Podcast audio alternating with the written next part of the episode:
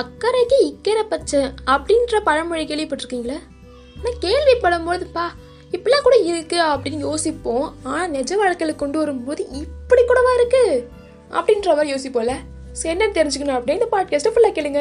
நீங்கள் கேட்டுட்டு இருக்கிறது காட்சிமொழி பாட்காஸ்ட். இந்த பாட்காஸ்ட் பிடிச்சிருந்துச்சு அப்படின்னா மறக்காமல் ஃபாலோ பண்ணிக்கோங்க. ஓகேம்மா, இக்கரைக்கு அக்கறை பச்சை நல்லாவே தெரியும், அது எதுக்கு எங்ககிட்ட வந்து சொல்கிற அப்படின்னா எவ்வளோ பெரிய விஷயங்கள் நம்மளுக்கு தெரிஞ்சாலும் அது செயல்முறைப்படுத்துகிறோம் அப்படின்னா ரொம்பவே குழப்பமாக இருக்கும். இது இல்லாமல் நடக்கும், ஏச்சா இதை மறந்துட்டோமே என்னடா இது அப்படின்ற மாதிரி காமெடி மாதிரி நான் பண்ணிகிட்டு இருப்போம் நம்ம வாழ்க்கையில். அப்போதான் தோணும் இக்கரைக்கு அக்கறை பச்சை அப்படின்னு.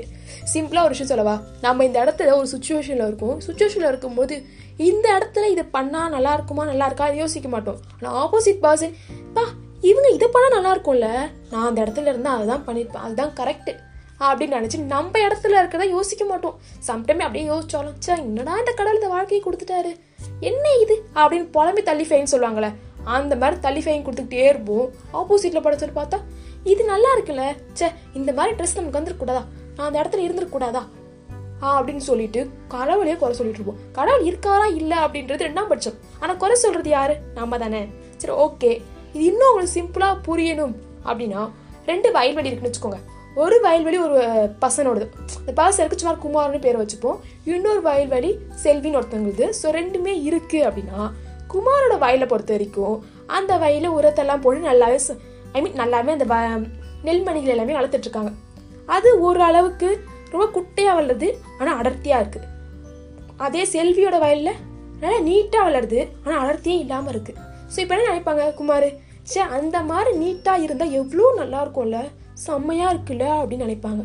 இங்கே இருக்க செல்வி அங்கே பாரு எவ்வளோ அடர்த்தியாக இருக்குது, குட்டையாக இருந்தாலும் அடர்த்தியாக இருக்குப்பா, எந்த பாரு நீட்டாக நெட்டையாக உயரமா தென்னை மரம் வளருது பாரு அப்படின்னு சொல்லி குறை சொல்லிட்டு இருப்பாங்க.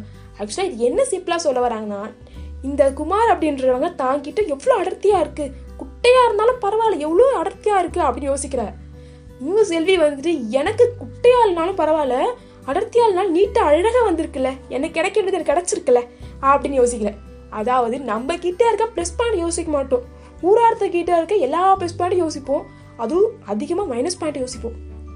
ஸோ அதனால் நம்மக்கிட்ட என்ன இருக்குது அப்படின்றத ஃபஸ்ட்டு நாம் பார்த்துக்கலாம், அதுக்கப்புறமா மற்றவங்கிட்ட என்ன இருக்குது, அது தேவையா அது கரெக்டியா, அந்த சுச்சுவேஷன் இருந்தால் நாம் என்ன பண்ணியிருப்போம், கரெக்ட் தானா தப்பு தானா அப்படின்னு அவங்க யோசிக்கிட்டோம்.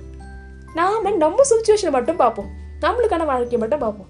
எல்லாருமே இண்டிவிஜுவல் தானே, அப்போ ஒவ்வொருத்தரும் ஒவ்வொரு விதமான வாழ்க்கை தான் வாழ்வாங்க. இனிமேல் அக்கறைக்கு இக்கிற பச்சை அப்படின்னு பழமொழி கேட்டால் மட்டும் யோசிக்காதீங்க.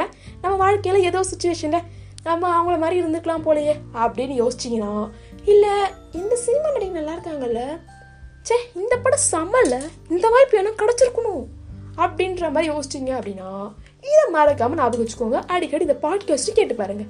ஸோ இந்த பாட்காஸ்ட் நல்லாவே புரிஞ்சிருக்கும்னு நினைக்கிறேன். இது பிடிச்சிருந்துச்சு அப்படின்னா மறக்காமல் ஃபாலோ பண்ணிக்கோங்க. நீங்கள் கேட்டுட்டு இருக்கிறது காட்சிமொழி பாட்காஸ்ட். Keep listening.